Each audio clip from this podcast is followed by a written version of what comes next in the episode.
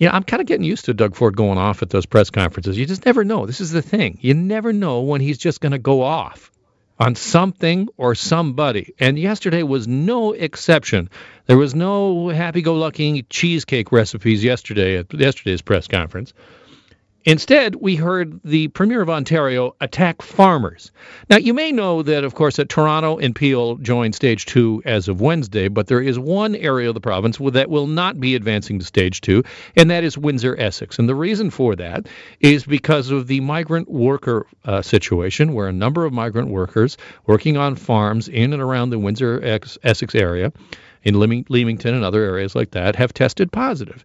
And because of those numbers are high, that is why that area is not reopening. Now, here is what the Premier had to say about the farmers. And keep in mind, now keep in mind, hearing an Ontario Premier go after farmers is just plain weird. Now, listen to this.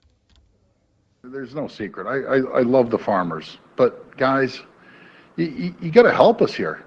You know, we're sending in units I'm going to just tell it the way it is. Farmers just aren't aren't cooperating. They aren't sending out the people to to get tested. I Like I'm, you know, we got to bang our heads off the wall and figure out why. It's it's good for the farmers, good for your workers, good for the food supply chain on safety. Uh, they're phenomenal people down there, great farmers. I've met a tremendous amount of them, and guys, it, until you, until you cooperate, and we, we can't force anyone to get testing. And I, I guess when my plea was happening last week too, you know, it was just kind of brushed off like, oh well, okay, not not a problem. Uh, that is Doug Ford speaking yesterday. I'm running out of time real quick, so I got to get to the line. And Taras Natyshak, who is the NDP MPP for Windsor Essex, is on the line. Uh, and Taras, the, the premier went on to say, well, he might use other tools to try and get this done. What did you make of what the premier had to say and what he's saying about testing for migrant workers? I think it's a little too late. Uh, you know, the the horse is out of the barn on this one. Uh, to label all farmers across the province as being the problem is is uh, you know a, a cheap shot that I can't believe uh, he he took part in yesterday. But look, this is a complex issue. Uh, we know and have known for quite some time that uh, the conditions on farm where migrant workers are present have exacerbated the spread of COVID-19. We have to absolutely review whether that structure uh, at the federal and provincial level is appropriate uh, is it an exploitative relationship that we have with migrant workers? Has it been like that for for a long time? Possibly, yes. So that has to happen. But what we've called on the provincial government to do is to use the full force of government early on and and aggressively to get on site to do testing uh, and to, to to get the numbers uh, down uh, on farm. There are lots of farmers and lots of greenhouses that are willing and ready and able to uh, be able to be a part of the solution. Uh, but but there have been zero resources at the provincial level on the ground.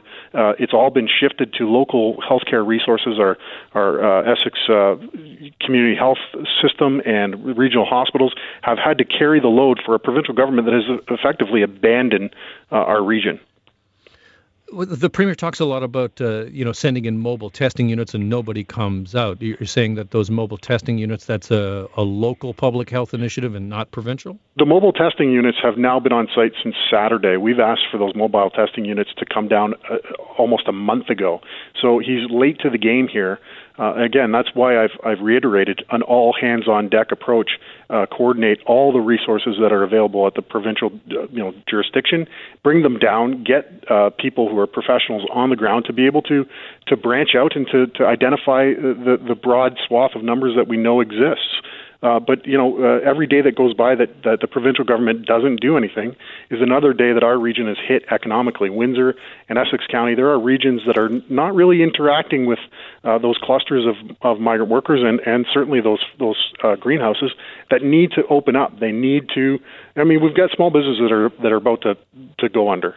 It's it's as clear as day, and and we need a government that actually is going to act and put the resources forward. We've seen that happen in British Columbia. They avoided a massive outbreak in their migrant worker sector and in their agricultural sector because they were proactive and they put the resources forward. We have not seen that from the provincial government. I, I mislabeled your writing uh, at the beginning. I, I, you're the MPP for Essex, but not for Windsor. But what I found really interesting was that, you know, the premier was asked about this yesterday. Basically, he placed the entire blame for Windsor, the city of Windsor, not reopening, on the farmers in the surrounding area. Yeah, that that's scapegoating. Uh, I mean, again, it's a complex issue. We've had a relationship with migrant workers, and it's almost a generational relationship. You know, families will come, their children will come. They work with these employers. They understand they have uh, connections to their home countries, and so you know, this is a long-standing relationship. Can it be better? Absolutely, it has to be better. And those migrant workers need to be afforded the absolutely same protections that all other workers across the province enjoy. They, there are there are fears of within some of the farms fears of, of uh, you know repercussions of raising some alarms around the working conditions and the living conditions in these bunkhouses. If you take a look at these bunkhouses, some of them you wouldn't you know house any any animal at all in a bunkhouse, let alone a human. So that we need all the full force of both the federal and f- provincial government to get down on the ground identify uh, where uh, where where the problems are and to act and legislate and mandate uh, within the the conf- context of the temporary foreign worker program, and they can do that retroactively. The legislation is there; they know they can do it, but they fail to act. Taras, thank you so much for your time. I appreciate you joining me. Thanks, Alan.